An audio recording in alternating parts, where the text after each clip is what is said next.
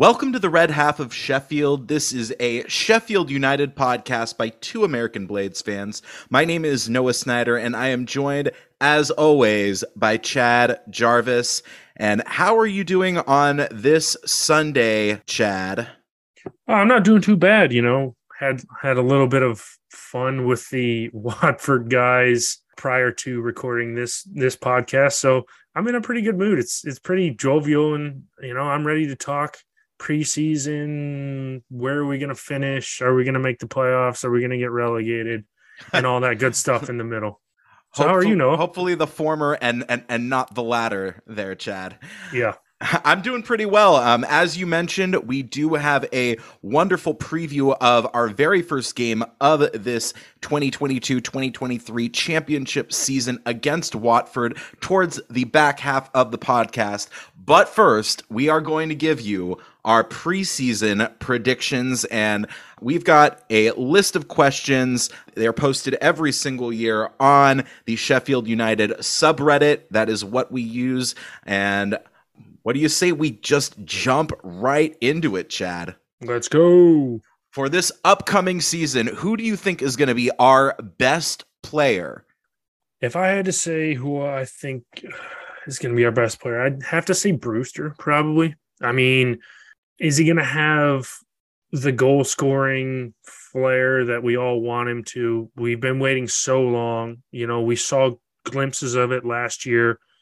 And if he didn't get injured and missed what the second half of the season, he probably would have went on an absolute tear and maybe carried us up to the prem. But I think it's just time that he comes good because he's been scoring goals in preseason, albeit you know against the not the best teams.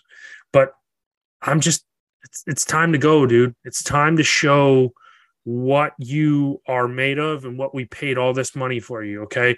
If yeah, granted, if the injury bug gets him, I mean, there's nothing we can do. But while he's still healthy, let's see him put in an absolute shift and score a bundle of goals for us. And you'll hear this a little bit later on the podcast. And but I believe that if Rhian Brewster has a banner year, this is a club that can be automatically promoted. If he can contribute between 15 and 20 goals this season, um, I think we are definitely in, or at least in the running for automatic promotion this season. As far as I'm concerned, I believe Iliman Ndiaye is going to be our best player and probably our most important player. He has to be. I mean, he's got big shoes to fill as far as Morgan Gibbs White the, those uh, shoes now departed by Morgan Gibbs White to turn a phrase there, but it's going to d- depend on um, if he can get the service. You know, I- is he going to play more of an attacking midfield role? Is he going to play further up the pitch, um, more of a central forward role? So, I mean, we will see. But uh, either way, I think he's going to have to carry the team on his back for stretches this season. Yeah. I would agree with that. That's a fair statement to say. I mean, because clearly through the transfer window, we haven't brought in a player to that's similar to the law firm. So, like you said, he's going to have to step up and fill those shoes big time. And right as like he's going to have to hit the ground running and, and go, and he's going to have to have an influence in every single game like the law firm did. I mean, I could probably count on one hand the amount of times that the law firm didn't have an influence in a game and went missing. Yeah. Yeah. 100%. And look, you know, nobody's, I don't think, is going to be able to truly replace the production that we got from Morgan Gibbs White last year. But if we can get it from two or three players. If Iliman Ndiaye, and then once he gets fit, a Tommy Doyle can, you know, make those contributions in the midfield, both in assisting and scoring goals, I think we'll be in a good position. I really do. Yep. As far as our breakthrough player this season, who do you see being our breakthrough player? Mm, it's got to be An Anel. As whatever his whatever his last name is, but it's got to be Ano. I mean, we've all seen the highlights of him at Malmo and what he can do, and we brought him in, so we've paid the money. Let's see what let's see what we can do, get out of him and what he can do, and is he a solid rock at the back? Does he take over for Basham? Hopefully he does. And we've got Basham and cover in case Anel goes out with an injury. But I mean, it has to be him when it when it comes down to like who's going to help us keep clean sheets, who's going to make sure our defense is on lock and we're not giving up a lot of easy goals like we have in the preseason because frankly, if you watch any of the games, some of the goals have been pretty soft that we've given up. So he him coming in on that that big of a, a wage, he's got to deliver right yeah. right off the right at the beginning of the season, all the way through. So the name is Anel Ahmedhodzic. Ah, oh, I, I is that is that going to be like the the latest in our pantheon of nicknames right there? Yep. Yep. yep. It's oh. like a guy that had about too much to drink. And well, I have to agree with you, Chad. The player that I have down as our breakthrough player is indeed Anel Ahmedhodzic, and he's our, obviously our most recent permanent signing. Um, and he's going to get a lot of minutes, whether that is as a starter or as a backup for Bash or Egan. And as you mentioned, if we have any injury to our back three, I feel a lot more confident knowing that we have Anel Ahmedhodzic um, as cover. But with that being said, game one against Watford next week, he starts for me. Oh, 100%. I would agree with that 100%. He, he has to. I mean, because this is of the teams in this league, that's a tough start to start with Watford. I mean, so he's got to go and let's get right into the thick of things here. You know, you don't have a chance to, you know, warm up against a Rotherham or a Wigan side or a Blackpool side. Nope, right in it. Yep, yep, absolutely.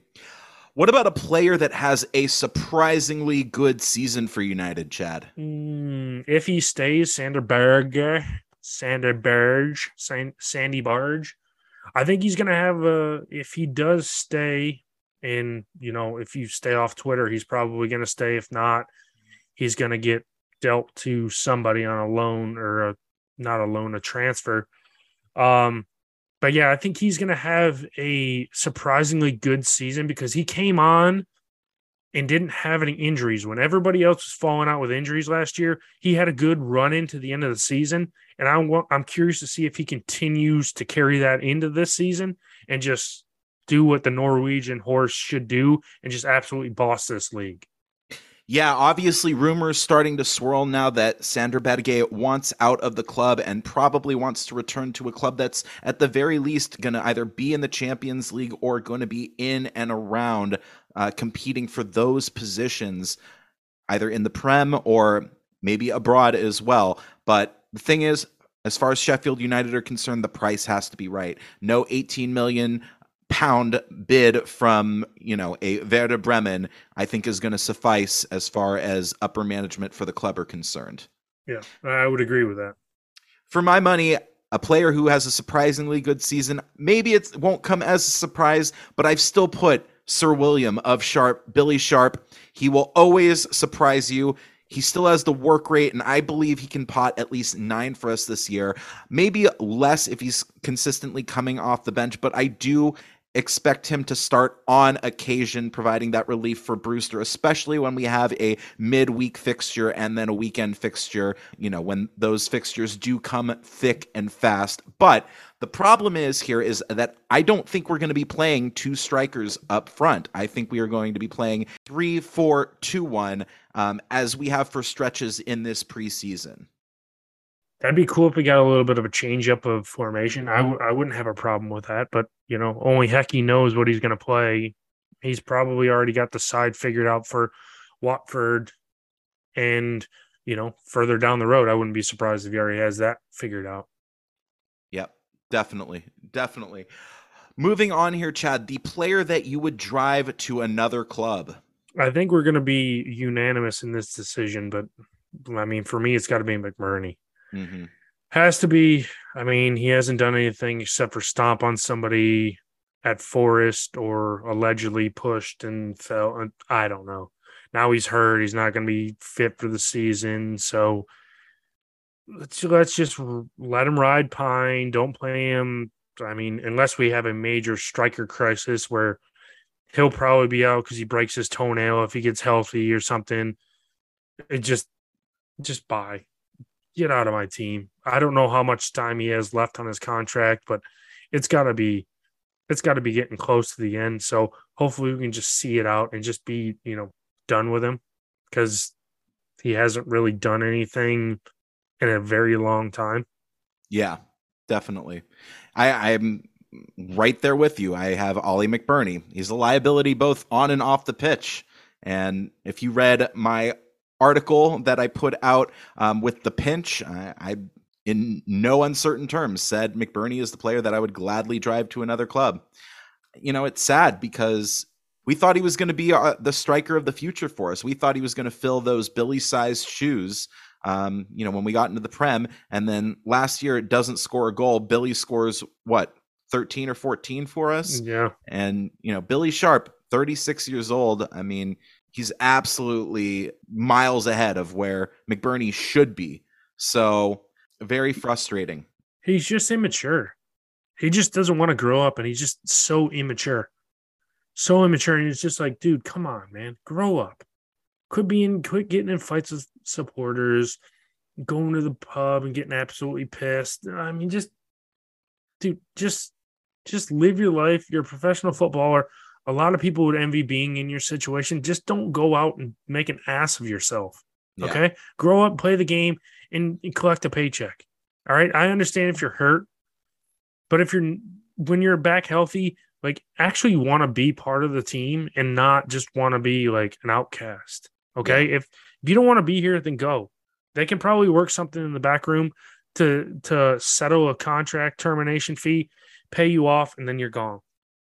100% Chad. I, I definitely agree with everything you just said.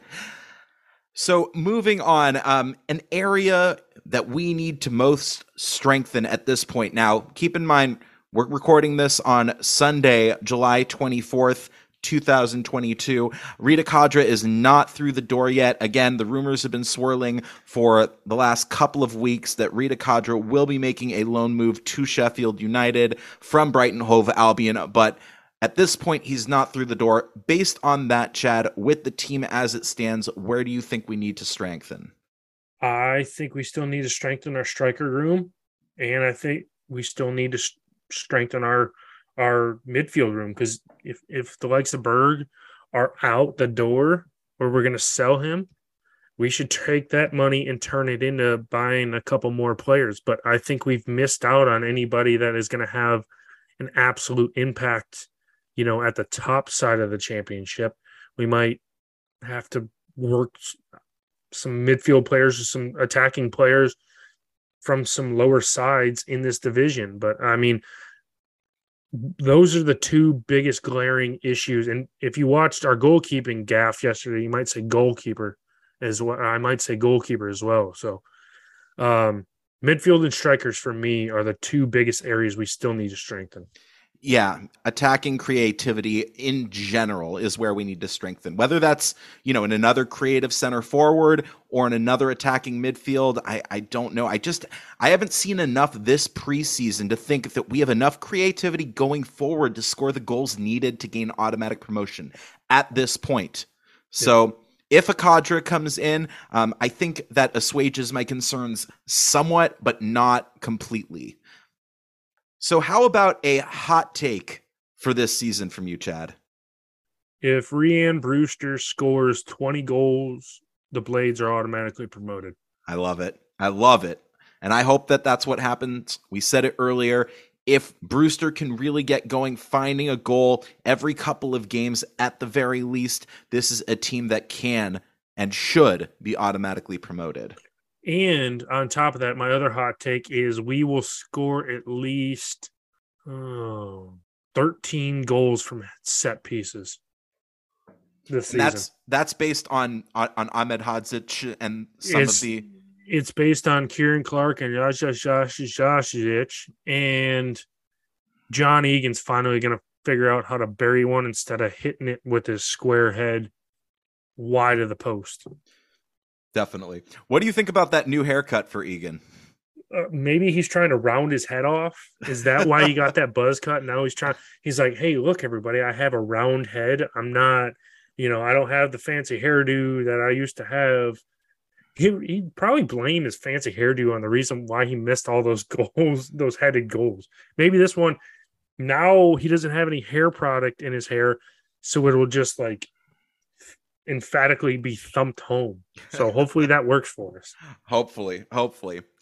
My hot take for the season is that Oliver Arblaster goes on loan to either a League One or League Two side, absolutely pisses it, and comes back in January to help the Blades towards an automatic promotion push. How about that?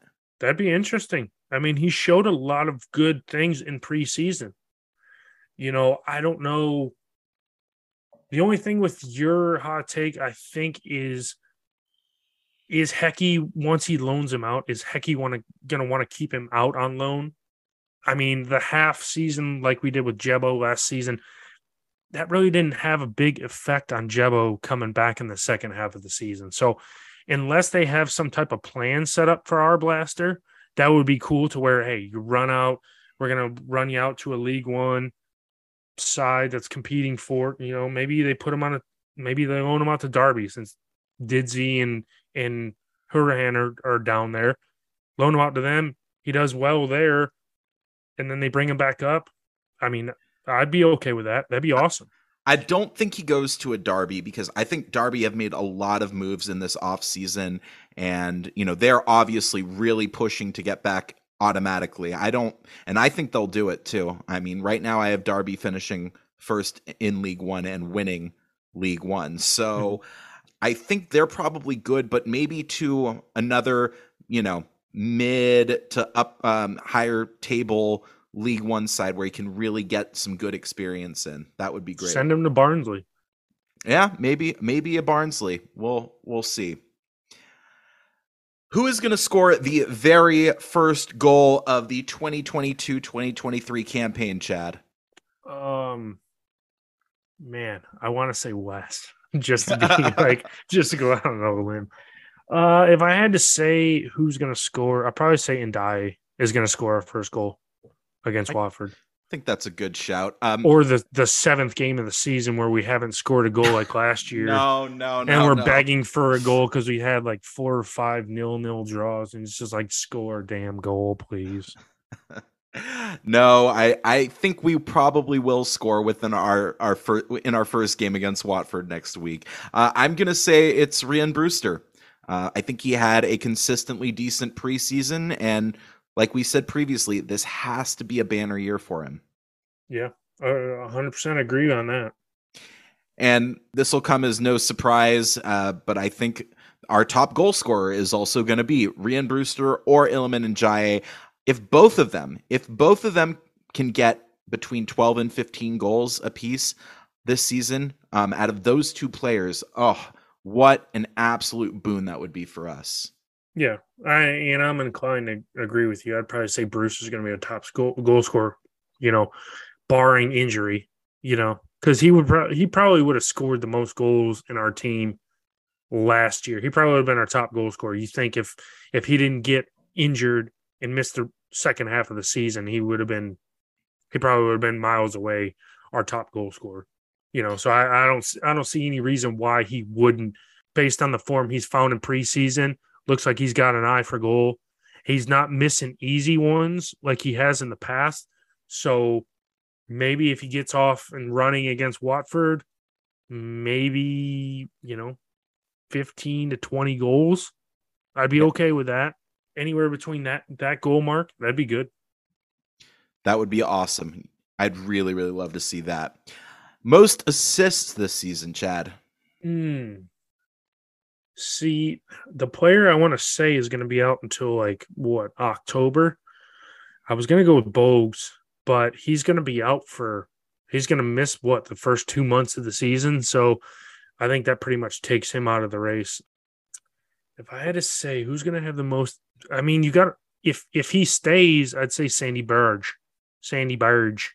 He has he, he probably gets the most assists. Him or Ndiaye. Yeah, I, I have Ndiaye, and I I think he's like far and away one of our most creative players. And I think he will have the most goal contributions this season, whether it is actually sc- scoring the goals or assisting on them. How many how many assists do you think he gets? Twelve. For some reason, the number twelve sticks in my head. How many how many assists does does Ndiaye get? Yeah. Because what did the what does the law the law he had, firm he had eleven like- he had eleven or twelve last season. yeah So I'm gonna So say I- Ndiaye gets ten. Yeah. yeah okay yeah because for some reason Ndiaye in twelve assist kind of looks good. If he gets twelve and twelve, that's gotta we gotta have a pretty good season if he gets twelve and twelve. Yeah, definitely. Definitely. So, as far as our opponents are concerned, Chad, who is the team you are most looking forward to playing? And I think I know who you're going to say, but uh, maybe you'll surprise me. the team I'm most looking forward to this well actually I'm going to swap it out. The team I'm look most looking forward to seeing us play is Millwall because I'm going to be in there in person and I'm going to be in the Kop with everybody else that's in the Kop. So you guys better be ready. If you if you've been living under a rock and you missed our our watch along in the Sheffield United way this our our preseason final preseason game against Barnsley and the previous podcasts we've released, I will be over for the Millwall game at the lane, sitting in the Kop. Yes, I'm going to go get beers pre-match. I will tweet out where I'm going to be to whoever wants to come and have a beer and hang out and shoot the Chef United shit before the game, pre and post match. But yes, the team I am most looking forward to playing right now is Millwall because I will be there in the flesh to sing the Greasy Chip Buddy song and we are Shoreham Boys, all the songs and yeah, everything. So Awesome. yes, Awesome. You love to see it. Love to see it. I'm I'm so excited for you, man. I wish I was making the trip with you, but uh alas that is gonna have to wait probably until next year. But maybe beforehand, we'll see. If if Yeah. there is a cheap enough flight out there, I might be able to do it prior to 2023. As far as the team that I'm most looking forward to playing, Burnley. I hate them. I absolutely hate Burnley. I have an irrational hate for Burnley, but the games are always belters. yeah. Always. So, yeah, definitely looking forward to playing Burnley this season.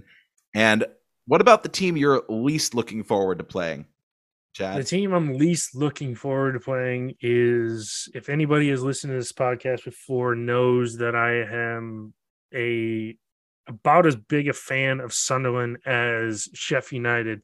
Boo. And it's been I mean, they've been in my life for about the same amount of time. So I just I follow both teams closely and it's just going to tear me apart when both teams play. When one team beats the other team or a goal goes in, I'm just not going to be. It's it's going to be like a player playing for his former team and scoring. I'm just not going to celebrate on any end. So, I mean, that's why it makes it so hard for me to. So yes, that's the least. That's the team I'm least looking for. And we play them with the fourth game of the season. It's like okay, of course they had a. I figured when they released a schedule, the game I was planning to go see it would be at Bramall Lane and Sunderland be there. I'm like, oh my god, what the hell am I gonna do now? But yeah, as as far as that, that's the team I'm least looking forward to playing. As far as I'm concerned, uh, it's Millwall. Uh, it's Mhm. always a rough day, either away at the den or at home. They always they're like a bogey team for us. They always just seem to get both the calls and lucky goals, and they always seem to score whenever they come to the lane as well. So, um, fr- always a frustrating game against Millwall. So we'll see. That that's the second game of the season and the one that you'll be at. So it's interesting, Yeah. Chad. The team that you are most excited to watch, but by virtue of you actually being there, is the game that I am dreading the most. But anyway, you'll have to sing extra loud. Oh, I won't. I won't have a voice left after that game. I can assure you of that. But if if I didn't have heartstrings in the Sunderland game, the team I would least looking to play is Coventry, based on what they did to us last year. Yeah, yeah. I just am not looking forward to playing that um, them at all. So, they absolutely ripped us apart. mhm. yeah, Coventry both home and away. I just don't want to play. I just don't want to play them. So what we're going to do now, Chad, is we are going to run down 24 to 1 how we think the championship table will look at the end of the season starting with one of the three relegation spots and finishing last, who do you think is going to be propping up the table come the end of the season? I have Rotherham United. You know, they're just the yo yo team between the championship and League One. So they just came up. They're probably going to go down. They lost their best striker. And I think they're just going to prop up the table at the end of the season. I have Reading, and they've been circling the drain, I think, for a while now. They've been in a relegation battle, I think, in each of the last seven seasons and in and around the relegation battle, I should say. And they were pretty poor last season, barely surviving. So um, I do see them going down and I do see them having a really, really poor season and one to forget. So, yeah, Reading to go down in 24th place. How about in 23rd for you, Chad? I've got Birmingham City because they've just had so many off field issues. We don't know what they're going to put on the field. I think they don't even have, I think they only have 13 players on their roster. I might be wrong at this point of this of the the preseason, but yeah, they they look to be a shambles right now. In 23rd place, I have Rotherham. I also agree with you, Chad. I think that they are a yo-yo club and I do not see them finishing outside of the relegation zone. So, yep, Rotherham to go down. And in 22nd place, Chad. I have. Oh, I'm going to make a change right here, right now. I think I'm going to go and agree with you. Reading is going to go down. I think I have Reading in 22nd place. I had Wigan, and I just Wigan if there's any Wigan athletic fans, I just saved your team's ass by pulling you out of relegation battle. Last day, you need to beat Bristol City 7 0, and you do it, and you climb out of the relegation hole.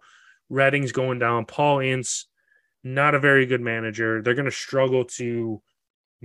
I, I think they're going to be in the relegation zone all year. Yeah. Yeah. I think so as well. And 22nd, I have Birmingham. I think, um, as you mentioned previously, we have the same bottom three, but in different orders. Um, again, I just don't see it for them, unfortunately. And I do think that Birmingham will go down. 21st place, Chad. I have Wigan based on the 7 0 drubbing of Bristol City on the final day and pulling themselves out of a relegation battle and surviving. So, Wigan Athletic finishing 21st and I have Bristol City. Um, again, you know, they didn't have a great season last year, and I think their woes will continue this season. 20th place. I have Blackpool. Um, they they've lost their manager now, Critchley, to Aston Villa, and they're kind of just like a rudderless team. They they overexceeded expectations last year and finished higher up than everybody thought them thought they were going to finish. Most people had them tabbed around right around the relegation zone, but I think Blackpool finally comes back down to earth this little a little bit this year and finishes 20th. Yeah, I agree. I think Blackpool did overachieve last season, and I expect for them to go off the boil, you know, relatively speaking, and finish in 20th. 19th for you, Chad. I have the Robins of Bristol City. They are just like a rudderless club that's kind of just out there floating around. So 19th, I think, would be fair enough for them. And I have Wigan Athletic at 19th. I have them to stay up. Yeah, I think they will do enough and finish 19th. What about 18th for you? Chad? I've got the north end of Preston. Uh they're just another there's a handful of clubs in this division that just are like championship clubs. You can't see them in the League 1, you can't see them in the Prem. They're just like middle of the road, you know, championship clubs and I got North I got I've got the north end of Preston in 18th. I have Hull City finishing 18th right now, but that might change because um, they, by all indication, they're making a push to finish at least top half, if not making a push for the playoffs. Yeah, I mean their their owner has dumped a lot of money in, and he wants to see Hull promoted probably in the next two to three seasons. What about 17th for you, Chad? I have a team that is going to drop like a rock since their manager left, and they kind of they lost their top four players, top three out of four players, Harry Toffolo and the likes. Huddersfield Town finishing 17th because I mean Carlos Corberán he left them within the last couple of weeks, so they're mid preseason and your manager just leaves. Okay, so I think they're going to be back where they were two seasons ago, down near the bottom of the table. That's a good shout, I think. Um, I in finishing 17th, I have Preston North End. As you mentioned, they're one of those teams that just always has a solid, like lower mid table finish, and I just don't see them doing uh, any better than that. Yeah. What about 16th for you, Chad? I've got the Hatters of Luton Town. Luton Town. I just think they come come back to earth a little bit too. Not as I compare Luton Town to Barnsley two seasons ago. Barnsley overachieved, and then they they almost made it to the prem, and they just dropped right out of the league. I don't think they're going to drop that far, but I mean, 16th, they're well, they'll be well away from the relegation zone because getting in around about this team, 16th to you know in and around the playoffs, I think this is going to be tight.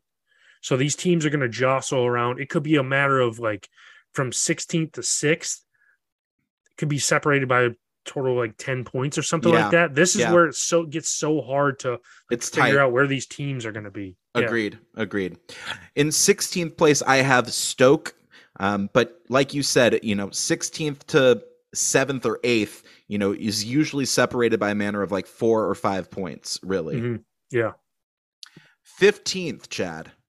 I have 15th. I have Stoke City. I think the Potters are going to be, you know, they started out as sexy Stoke and started out, you know, near the top of the table. Everybody was like, oh man, they're going to go up this year. And then they continuously just fell down the leagues. And I think that's kind of how it's going to be this season. But low key, this might be one of my surprise teams to, you know, shake up the playoffs and make it this is this is one of the teams that I weirdly have my eye on to you know maybe make a a, a decent run and make it into the playoffs. And I have Queens Park Rangers. Um, again, I think there's going to be just a little bit of a fall off from last season, and they you know they were in and around the playoffs for a good portion you know, of the season last year, but I do think they're going to have a little bit more of a drop off. I see them finishing 15th. And how about 14th place for you, Chad? I have the Tigers of Hull City. I think this this is going to be the start of something. I think they'll, you know, they'll beat a couple of the bigger sides in the league and have, you know, decent results, but inevitably they'll just kind of be like a middle of the road mid-table team. I think next year you look for them to take the leap into the playoffs. Fair enough. Fair enough. Um, I have Huddersfield Town finishing 14th.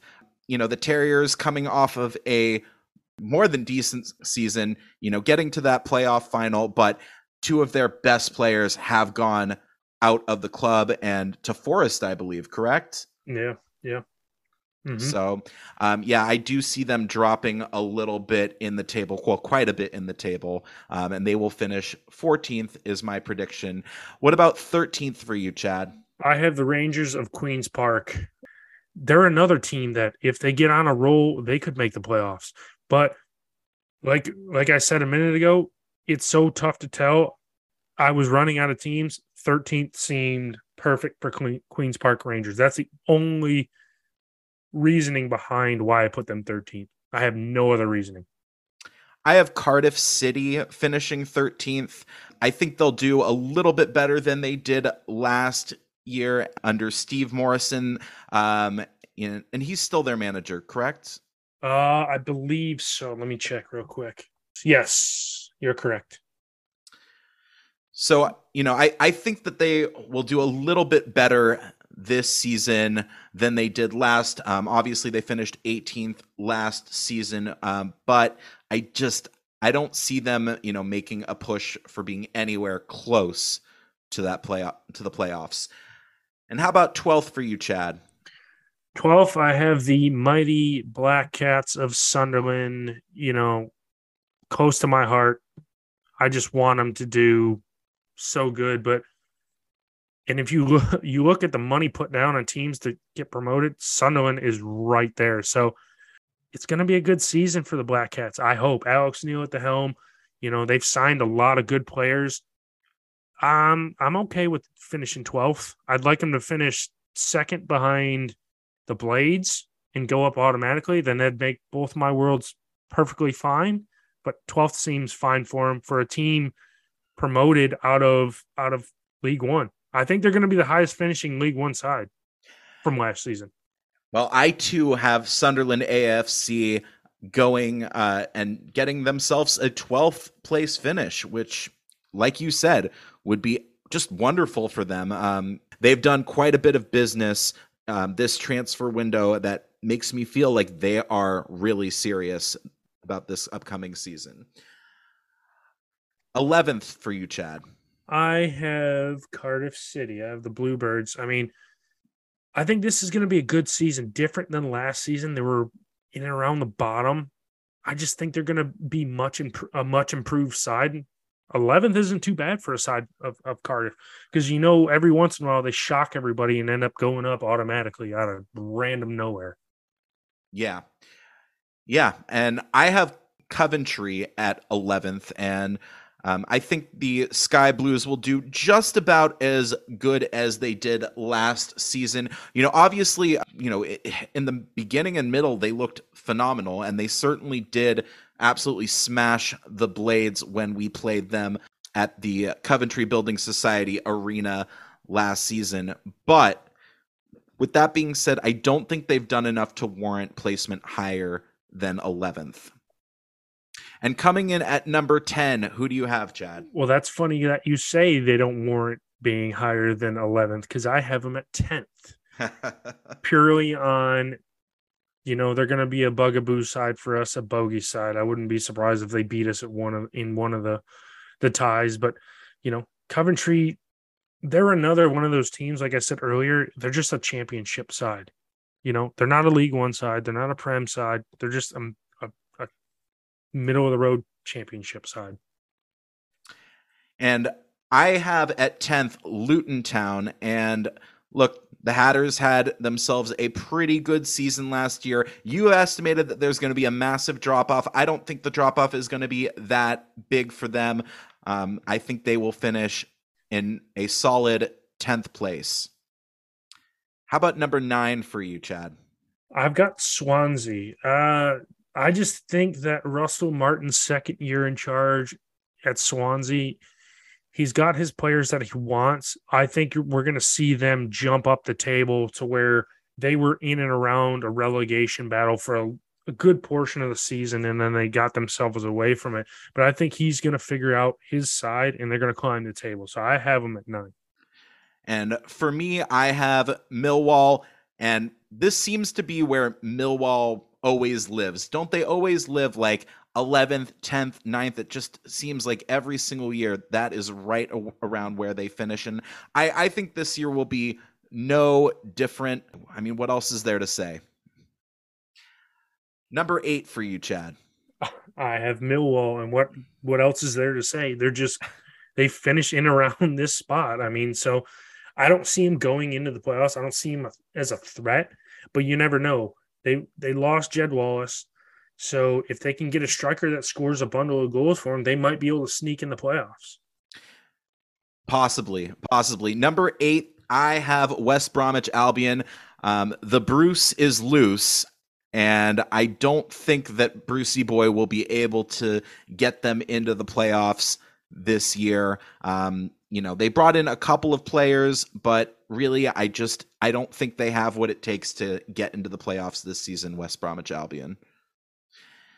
How about number seven for you, Chad? Just finishing outside of the playoffs. I have just finishing outside of the playoffs. I have Blackburn Rovers. I think Ben Ben Brereton Diaz just carries them, but it's just not enough because his goals dried up in the second half of the season. And if he didn't have his 20 goal contributions, goals and contributions before the first half of the season or in the first half of last season, I don't think they even come anywhere close. But I think he gets him right there, but you just can't get him into the into the playoffs.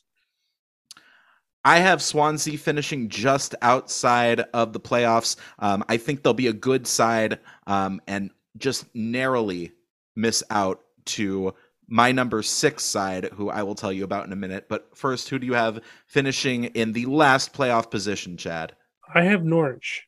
I just think they almost take a step back, you know, and just I don't think it's going to be the same Norwich. Yeah, Teemu Pukki's probably going to score a bundle of goals, but I just don't think I think they have a different way of looking at how they're going to try and get promoted to the Prem again. I don't think they're just going to throw money at players and say, okay, let's go again and then get relegated. I think they're just going to take their time. Dean Smith, we can figure out if he's a good manager or not, which he probably won't end up being a good manager. So they'll end up struggling and but they'll get into the playoffs. And I have Blackburn Rovers to finish sixth and in a playoff position for the same reason that you said that they were gonna that they were gonna finish you know a little bit higher uh, or i'm sorry lower on in the table i think they're actually going to finish in a playoff position. But is ben brereton diaz going to be there? Yeah. He's that's rumored a, to go out. question. That, that's the whole thing. If if they if they lose ben brereton diaz they are a different side. 22 goals in 39 games last season, I believe it was, um, and that is valuable contribution mm-hmm. um, from a team that doesn't get goals from other, a lot of other players. Yeah, 100%. I mean, and he got hurt when he was on international duty in January, and then he was never the same player when he came back to him. Yep. Yep. How about fifth for you, Chad? I have Steve Bruce's West Bromwich Albion. Um, I just think they've done enough in the transfer window to get them back in there. I think it's going to be a struggle because it always is with the Steve Bruce coach side, but I think by the come the end of the season they'll do enough just to get into the playoffs. Coming in at fifth, I have Sheffield United. Uh, I think we are going to finish exactly where we finished last season in fifth and in a playoff position. Of course, you know, that is predicated upon whether we can get Reda Khadra through the door and maybe one or two more signings. But at present, um, with the team that we have right now, I do see us finishing fifth and respect respectably in the playoffs. And fourth place for you, Chad. I have the Mighty Blades. I think we do just enough, and we're just enough to be better than likes of Norwich and West Brom. You know, it's gonna be it's gonna be an absolutely crazy nuts season for us. I think there's gonna be a lot of highs, there's gonna be some lows, you know, but I think Hecky does enough at the end of the day to I think with a couple games before the end of the season, we're secured into the playoffs. Finishing fourth, I have Burnley. I do not think the Clarets uh, get automatic promotion to go back up to the Premier League. You know, we'll see what Vincent Kompany does with this Burnley side now that they're back in the championship. But, you know, for a while, for a long time, they always just kind of hung on in the Premier League. But the question is, is some of those uh, wage the, their wage bills are very very high, so that might lead them to not being able to make enough moves to get them back into an automatic promotion. But they have made some moves. Yep. That being said, what about number three and uh, your third place team and just finishing outside of automatic promotion, Chad? I have Chris Wilder's Middlesbrough. I think he just, you know, enough said with Wilder. He's going to be able to coach up a team. They're going to have a good side, and you know it's usually this is his this is going to be his first full season, so he's got a full summer with them. I think he's just going to go and take him up to third. And I have Watford. Um, I think the Hornets are going to do pretty well for themselves, but not get uh, back to the Prem automatically. I think they'll be just outside of it. And we'll see. We'll see how it goes for Rob Edwards in this Watford side. We just had a lovely conversation um, with three diehard Watford fans, and you'll hear that immediately following this preview podcast. But yeah, I've got Watford at third. Finishing in automatic promotion positions, Chad, who do you have at two? I do have the Hornets. I have Watford coming second. You know, I think if they don't lose Mal Sarr in in Emmanuel Dennis, I think they'll just absolutely tear up the the championship and securely get their self in the automatic promotion places. I mean, with probably four or five games till the end of the season, I would imagine. Yeah, yeah, I can see it. I definitely can see it. I have Boro finishing second. I think Chris Wilder gets that team working, and they finally do it. They get back to the Premier League for Boro. Um, so, how about your champion, Chad? First place. I have I have Vincent Kompany's Burnley winning the whole damn league. I just think they're gonna. I think they're just a good side when they were coming down, I didn't think they were going to be a very good side, but you know they've they've signed some players. Scott Twine, I mean, I think he's going to have a big influence on their side, and I think he's just going to they're going to end up going and, and carrying themselves to the top of the league. But I think it's going to be a hotly contested, you know, top two spots. Okay, and I have Norwich top of the league. They've done it before. I think they can do it again, and yeah who do you think goes up through the playoffs, Chad? Oh, should I say it? Should I say it? Should I say it? The Mighty Blades. Love the Mighty Blades. Love I have them beating Middlesbrough in a playoff final at Wembley. And I'm I too for shits and gigs am gonna say the Blades and beating Watford in the playoff final finally getting the monkey off of our back regarding like as far as the playoffs are concerned, putting those Wembley woes to bed finally. Well, that is our pretty much our preseason podcast right there. Really quickly, Chad, and this is going to be a, a tough question because, um, at least for me to answer, because I don't think it's going to. I let me just ask it. Do you think we're going to finish higher in the championship than the Pigs do in League 1? Man, this is yeah, this is this is a tough question. I don't know. I'm going to say we're going to it's going to be a push and we'll finish in the same positions. You know, not based on my top 24. I think it's going to be a push and we're going to finish like dead even same spot. So I don't think one finishes higher. Okay. I think it's I think it like if we end up they they end up fourth or we end up fourth and they end up third, we end up third, something like that. I don't think they come up automatically.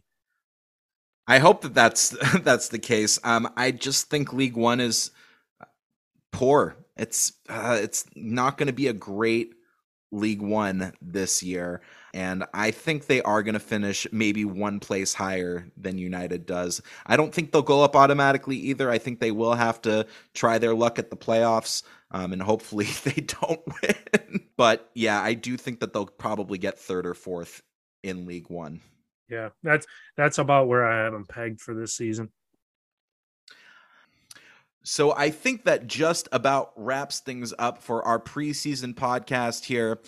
And be sure to listen to our preview of our first game of the 2022 2023 season, which comes right now. So, Chad, we are on to the start of the 2022 2023 EFL Championship season, and our very first game is at Watford FC. This is at Vicarage Road. It's next Monday, and I believe it is a 7 p.m. British summertime start. Is that correct? Yeah, I would believe be, that is correct. It's eight, eight, Eight PM. o'clock. Eight, Eight eight PM. o'clock. 8 8 p.m. Well, Yeah. so spoiler alert, um, we have three lovely Watford lads who have uh, decided to join us and talk a little bit about the business that they've done in the transfer market to this point and then what their predictions are both for the game and for Watford season. Um, I want to bring in from the Do Not Scratch Your Eyes podcast, we have Justin, Carl, and Peter. And how's it going today, lads? Very good. Thank you very much. Very well, thank you. Very well, thank you. Good cheers. Thank you. So last season, unfortunately, you all were relegated from the Premier League. Oh, there's a. Let's start on a positive. My I God. did say, un- I did Going say unfortunately. and look, you didn't finish bottom like Sheffield United did two seasons ago. So um, at the very least, you have that to your credit. I think we actually did have more points than you all did. Though, It really um, is that season. endearing us to the podcast, isn't yeah, it? Uh, yeah, he's done well it here. really so is. far. See you later. Have to take the piss just just a little bit, just Yeah, a tiny well little done. bit. You're doing a good job of that. Yeah. but um, do kind of uh, chime in on how you think you've done in the transfer market, you know, to this point, and is there are there any other players that you think you're going to be bringing in prior to the start of the season next Monday? Well, this won't take long. Over to you, Peter. Uh, well, we we brought in a couple of players. We bought in a couple of forwards. Um, uh, a lad called Bayo from the Belgian league, who is very well connected to uh, uh, an agent who is connected to our club, who we do not like very much. Um, he's he's the equivalent of Rudy Giuliani in a press conference. Basically, we do not like him at all. Um, and we've also then got a, a, another lad who we just brought in from Barcelona. Uh, and everybody goes, "Oh, Barcelona," but then you add the letter B on the end of Barcelona, you kind of realize realize where we are. Um, we, we've we've released um, a few from from last uh, from from last season, um, and we've got a bit of an ill balanced squad. So we're we're playing with wing backs and three centre backs at the moment. Um, and uh, Carlos and I were at a at a, at a pre season game yesterday. All of the centre backs are right footed. All of the wing backs are left footed. So there, there's there's something we need to do to bring in. We're looking at bringing in a uh, well. Previously, he's been kind of a right back, right wing back from Villarreal, uh, Gaspar. Um, but one of our players, Femenía, is going that way as well. So hopefully that might give us a little bit more balance. The news. The big news is the fact that the players who we really thought we were going to lose, who are Ismaila Sarr and Emmanuel Dennis, who are both, you know, more than able to rip up the championship if, if they're willing to, which is a big question in itself, may be staying. We thought they were going. They've been reintroduced after a stay away camp in, in Austria training camp. They came back in, they've suddenly been reintroduced. So we'll see what happens. But the transfer window carries on into what the back end of August. And because of finances, as you guys know, coming down from the Premiership, some you know you need to kind of uh, shed some, uh, so, some some pounds off of the wage bill on a weekly basis, and also bring in some transfer budget to make up for the shortfall in the uh, in the TV revenue. So that's possibly likely. If we keep those two, we could potentially really rip it up. What he said. That was uh, Yeah. very, very well said. And Ju- Justin, what do you expect this coming season for Watford in the championship? Uh, what do I expect? Well, what I hope for is uh, some more uh, positive football than we saw last season because last season was an abomination. So I expect us to play better than we did last season. Um, I expect us to be competitive in games. I expect us to win games that we shouldn't be losing, um, which is all things that we didn't do last season. So on the whole, I'm expecting better things than last season. More goals for sure. Uh, yeah, yeah, definitely, uh, and and less losing at home because losing at home last year seemed to be a bit of a trend for us, and it was horrible to watch. Um, I think we lost eleven in a row at home. I think we lost fifteen out of nineteen at home. Not a great statistic. It's it's just you know, no fan wants to see that. So yeah, definitely, I'm looking forward to some home wins, and I expect us to put in some performances. Last season we didn't do that at all. And Carl, how about you? Yeah, I mean, pretty much the same, the same as Justin there. Um, just giving uh, more effort, more determination. We, we, I, I don't know how much you guys know about our um, managerial merry-go-round that we have at the club, but we like to, we like to sack managers like uh, Americans like to change their underpants. So fairly regularly, apparently.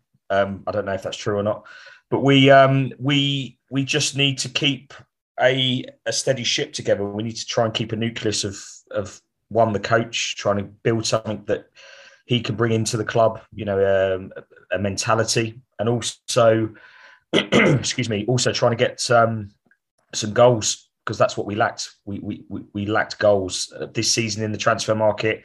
Although Peter um, has also said that we we signed a player from Barcelona with the big B on the end of it. Is he going to score us twenty goals this season? Probably not. So there's still a few um, a few jigsaw pieces missing for me as as we go into the season. But who knows? Who knows? It's a championship and it's a mental mental place. I think you've already kind of alluded to this, but who are your um, most dangerous players or player that you see, you know, absolutely pissing it this season?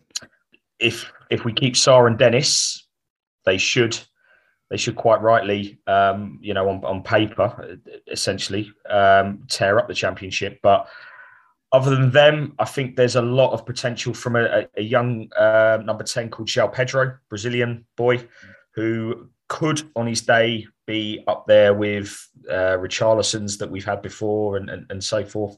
Has has so much potential, and I'm really excited. I got to see him. Yes, young lad called Asprilla, who we've brought in, Colombian um, lad, who who really does look very looks very thin and wiry, but just physicality wise, didn't miss anything yesterday that I saw of him. Um, Peter will probably go on to talk about him at, at some point in this, but yeah, there's there's a lot of there's a lot of good young talent there. It's just whether they're too young to to go now for this next season. I, you know that that's where the jury's out for me. For sure, for sure. And you, Justin, you were kind of, uh, I'm sorry, Carl, you were kind of talking about Rob Edwards and how you've had managers sort of in and out. Do you think that Rob Edwards is going to be your manager at the end of the season? I was I was asked this recently actually, and and uh, well, the three of us were, and we said yes we, we generally do think that that that he will be. The club's gone through a, a, real tough time with its fan base and the owners really not agreeing on how it's things are being run behind the scenes. So we're we're very much now at, at a crossroads where we want them to invest in him. We want him to be given the opportunity to take us forward, given you know the recruitment policy at our club is, is stupid anyway, but that's another. I could do a whole podcast on that. But just to be given the chance and the opportunity to to manage us for a whole season, I, I think is a must for me. You know, whether we we go up or not, I, I really do think he he's got the potential to build something special at the club. And in to more on that, do you think this question just came to me out of the air? Do you think that Watford's in a state of change where they, you know, they want to get a good foundation, a good base to where if they do get promoted, it's not like they're just going to come straight back down. Do you think you guys mm. are building for the future to where you want to build a stronger side and, you know, maintain like per se like a Crystal Palace in the Premiership where you don't want to come exactly right back down? Uh, yeah. Well, I'll, I'll, I'll take that to start with, and then and Peter can and join in. Yes, I think is the answer to that. To be honest with you, um, I think what we've done over the past couple of seasons, I think um, we've brought in kind of journeyman footballers, the likes of Sissoko and uh, Kucka and these kind of players that you know were kind of brought in to do a job and didn't do it. Um, we need to start again with our philosophy. We need to start again with our uh, with with the team, and we need to build it. And yeah, we need to build something that's going to be sort of you know competitive if we do go up, and not bring in more journeymen if we do go up. So, I'm thinking that um, this could be the first step in a journey. Personally, that's how I see it. What about you, Peter? Yeah, there's there's a number of signs, Chad, that that suggest that's the case. Um, there, there's statements from the chief executive, but the chief executive, with all due respect, has made similar statements before, and they've turned out to be, well, not worth an awful lot. However, there are some actions sorting to back in this up. Um, one is the the academy. I appreciate from uh, from from the US side, you've got collegiate sports and draft systems, etc. In the UK, the academy is literally where it's a it's a grow your own concept, and we have to bring these players through. They attach themselves to uh, to, to, the club. Um, there's a category basis on this, and we are category two, which means that some of our best players have been cherry picked from some of the bigger clubs with category one. The the one that everybody knows about is Jadon Sancho, now at now at Man United. They're previously at Dortmund. He was cherry picked by by Manchester City, um, and, and, we've had a whole host of them. That is now being invested in. We've got two, um, well, certainly one legend and one kind of uh, demigod, really, in terms of the club, in Richard Johnson and Jimmy Gilligan as director of academy and head of academy coaching. So there's a great deal of faith in investing now, but for the payback to be, you know, kind of in in in a few years to come there as well. Um, Justin just mentioned there in terms of you know kind of what we've done, bringing in journeymen, bringing in strange people. The club have admitted that they bought established Premier League players when that is not the Watford way. The Watford is owned by the Pozzo family, who also have had Udinese, and previously they've also had Granada in Spain. They have a global scouting network, and the the taps of that seem to have been turned off over the last three years. There's been uh, there's been a few coming through, but not such the quality, not not and not the strength as well. So we need to kind of make sure that that's either kind of turned on again, or that we are able to kind of feed ourselves, and that that's where uh, that's where we need to kind of take things forward. Finally, there is also the element of the the homegrown players this year. You've got to have no more than um, 11 non-homegrown players in a matchday squad, and we have not yet signed any homegrown players. So that's where we need to go in the transfer window, and that's where a lot of people are looking at the moment. What are your guys' thoughts on your first opponent of the season, Sheffield United? What are your What are your guys' thoughts on us for coming into this game? Uh, our, our start to the season is, quite frankly horrendous. I think. I think for in, in terms of the teams that we're playing, and you know, if I could have picked anybody to start the season, although I would have picked a home game, it, it certainly wouldn't have been Sheffield United. Um, you know, I, I, I, think from afar, you look at the, the history of Sheffield United. It's a huge club. You travel with, you know, you, are going to sell your allocation out. You're going to create an atmosphere. They're definitely going to be from last season um, one or two things: wounded and still haven't got up, or secondly, which is the is the worry one, that they're going to fancy it and they're going to go for it. It's going to be an interesting championship season. I think there's there's probably, in my mind anyway, you know, up to ten teams before we even kickstart the season that that you know you could probably argue a case for that are going to be up in, in and around the playoffs or up in those, those top two spaces. So um, Sheffield United are definitely one of those for, for me. Uh, Justin, what about yourself? Yeah, I think that's probably about right. To be honest with you, um, I always um, well, historically, we've kind of had a bit of a, a, battle with Sheffield United. I seem to remember there was a time when we were uh, trying to get promoted into the Premier League, and they were one of our biggest rivals. I'm thinking under the Boothroyd kind of time, 2005, 2006. Um, so uh, under Neil Warnock as well, I think was the manager at the time, and he's not all that popular with opposing teams, Neil Warnock, I have to say. um, so yeah, no, Sheffield United is one of those teams that we kind of either rip apart or do very badly against. There's no sort of middle ground. So I'm looking forward to it. Actually, um, I'm really looking forward to the match, and uh, yeah, bring on the season. That's what I say. Is there so, a player in? Is there a player in particular that you're worried about in this upcoming match a week from tomorrow? Uh, just ours. Yeah, yeah. If, if we could make sure ours do well, that would be a start. Let's not worry about the opposition. Let's see what it, ours it, do. Yeah. In fairness, that sounds like a comedy answer, but it really isn't. Last year, you know, yeah, we we failed to score on a lot of occasions, but we shot ourselves in the foot with defensive, unforced defensive errors a whole lot, um, and, and we need to kind of not do that. Um, we've we've because we haven't made a lot of homegrown pieces. Um, uh, the lad Doyle, his transfer to you on loan from Man City has been eyed as one that we could have got in on. Uh, the same thing with Ciaran Clark from Newcastle as as an experienced head at the back, that somebody who might have come in to hopefully eradicate some of those defensive errors. He's also from memory a left-sided player, and we are looking at potentially losing uh, Samir, our Brazilian left-sided player, who'd been brought in through the Udinese network. He looks like he's going to be exiting soon. So I think I think those are players that we might cast envious glances at. Um, and obviously the the six foot three Bosnia Herzegovinian, who it's easier to say Bosnia Herzegovina than his own actual name, Ahmedhodzic, I think it is. Yes. Um, yeah. He he whilst he whilst he's only been in and around kind of I think it was Sweden primarily. He was a Malmo player. Malmo, yeah Yeah, yeah, he, he- but he's six foot three. He's got some strong stats as a defensive player, uh, and YouTube is full of long, rangy, sixty-yard passes. So uh, no, he looks. like, you, um, you look like you bought pretty well, I think, even if I it is like- on loan in some of the cases. I like that Brewster, who, but I, I think with his um, the money that you paid for him initially, I think that still sits very heavily on his shoulders. Um, and he, he probably hasn't kicked on as, as Sheffield United fans would want, but it's definitely the season for him to start. Hopefully, not against us, but Look- after that is fine.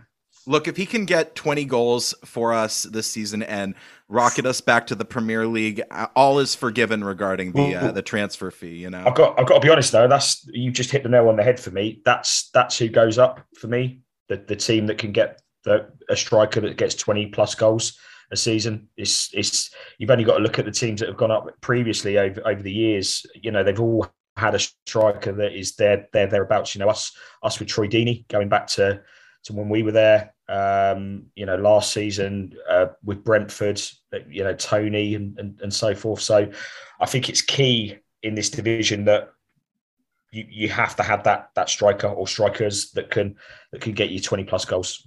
And that's the one thing that gives me pause is I don't see you know 20 goals necessarily out of any one player. If there is a player to do it it would be Rhian Brewster. But what I've what I've said throughout the start of this sort of preseason here is if we can get 3 or 4 players to make the contributions that Morgan Gibbs White and Billy Sharp collectively made last season I think we'll be in, in an all right position. Yeah, I would agree. Hmm. I was going to say Billy Sharp. I mean, he's what thirty six now, but I mean, to have a player of his repeated kind of output for the number of minutes he gets and have somebody who can yes he can play you know 60 70 minutes but also having somebody of his quality and technique and experience off the bench for the last 10 minutes when those moments are tight and the ball's going to drop is really quite something. He's also had you know everybody knows a lot about his backstory which in many cases have been tragic. And the the, the forest fan who who headbutted him once putting away um you know I, I think I think he he's one of those players that you look at and go, yeah, if you're going to have a 36 year old to bring off the bench, he's probably the one to do it. Absolutely. So you asked us this on your podcast, but uh, where do you expect Watford to finish at the end of the season? no pressure. there's a- there's No pressure. Ninth. where do I expect or where would I like are, are, are two different things. It's Very very, different difficult. things, It is, and it's very difficult to say as well because you know we, we've got sort of uh, you know a couple of new players coming in. A lot of players have gone out. If Dennis and Sarr stay, and if they stay for the full season, then it's a completely different conversation. It might be that they go after the World Cup in the new year. We don't know. We don't know what's going on. But I, I would hope, I would hope that we'll be top six personally, and I, I think we should be top six, um, and that's without any kind of arrogance whatsoever. I just think that you know there's a nice feeling around the club at the moment, which has only really been within the last few weeks. Within the last few weeks, the the mood has lifted. So I would hope that we are going to be in the top six personally. That's my personal point. At at this point, I I truly do believe that you lot will finish in the top six. I don't know if it's an automatics at this point, but definitely at a minimum, playoffs for Watford is my prediction this season. Yeah, I was just messing around with my prediction. I think you guys will be up in there in the mix with us. It we'll probably face each other at Wembley in the semifinal or uh, in the final. The Oh. God, don't say that. Oh, I hate playoffs, playoff man. finals. Oh, Playoffs are God. stressful. Very On this end too, yeah. stressful days they are. Yeah, Yeah. no, they are. They Your, are your, your podcast is named after arguably one of my favorite championship moments of all time. and ours. Yes, obviously. Yeah. but ob- Yeah. objectively, from you know, even from a neutral standpoint, Hogg Deeney is uh, uh, uh it's one of the greatest moments. Yep. Yes, Yeah. I get chills Amazing. every time I see that clip. I watched it earlier today, just you know, in anticipation of doing this podcast with you all today. So yeah, definitely one of my favorite moments. Um, we, we had uh, we had Bill Leslie on a podcast, the, the commentator on that oh game. really? Really? And uh, yeah, yeah, yeah. And he was first of all very happy that we decided to name our Hmm. podcast after that bit of commentary. Um, but secondly, he just sort of said, you know, the, the "do not scratch your eyes" thing. He said, "I don't know where that came from." Where that came from. I was going to say, do not shake your head. I was going to say, you know, do not rub your eyes. And he kind of mixed his words up and do not scratch your eyes came out. And I thought, well, there you go. That's got to be the name of the podcast. So, yeah, thank you, Bill, for that because um, it's, it's one that most people kind of, a lot of people ask us, where do you get that from? But you know, you guys in California there, or, or wherever you are in, in on the west coast of America, just said, "I know where that's come from." So it, Mhm. it's obviously a good thing. Cheers. There- Cheers. there- there's there's another thing that, and it'd be interesting to know if Sheffield United have got any of these.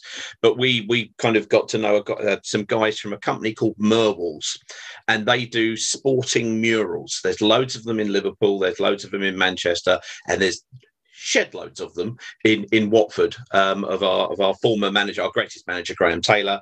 We recently the the the, the feel good factor came about because we had a, a couple of Elton John concerts at the ground because Elton John is lifelong supporter, previous owner of the club, um, and he kind of announced he was going to be coming back after he's finished his, his his tour and retiring, which was lovely, just you know in terms of taking part. But these guys do massive wall-based murals, and they're wonderful. And Sheffield United is a historic club with many icons. It'd be really great to know whether or not you guys have got any of those, because if not, go and go and look up Merwalls because they are tremendous and you need them. I'll send you a link, guys. I'll send you a link. They're amazing. Cheers. We appreciate that. Yeah, we'd Yeah. definitely like to see that for sure. for sure. So moving on specifically to the game next week, I know we already kind of talked um, a little bit about the upcoming match, but um, with that being said, score predictions for the upcoming match, and um, maybe you can also give us who you think the goal scorers will be in the game as well. We we wouldn't ask you to do this on our podcast. No, we wouldn't. I'll tell you what I'm going to go for. I'm going to go for one-one. That's what. yeah, I I'm might go for a one-all draw.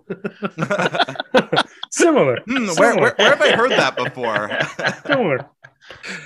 Uh, and goal score scorers, no idea. It'd probably be uh, an own goal, um, goal. that you guys score, and, and we'll claim that because I can't see who's going to score our goals at the moment. But yeah, let's Yeah. go for one-one. I think. I, I, I think it's really important to start to start well in, in this division. You know, to try and get some momentum going.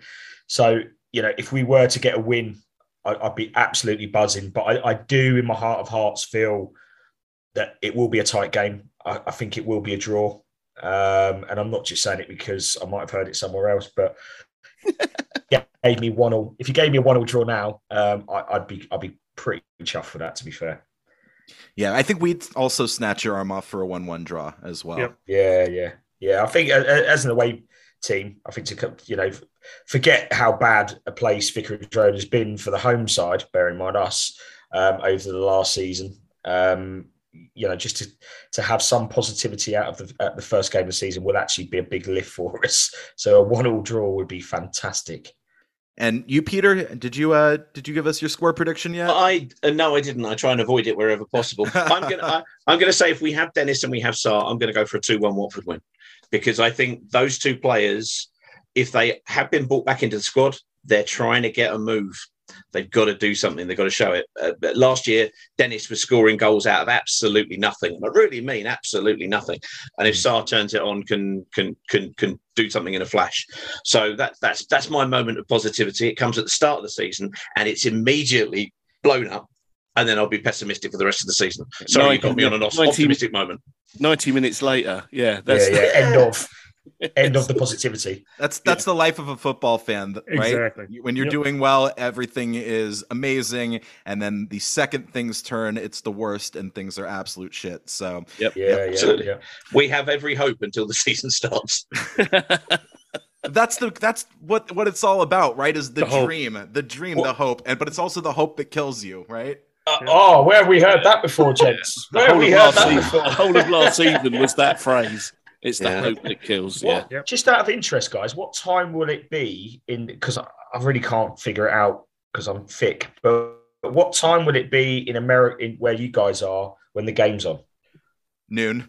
It will be three o'clock in the afternoon here.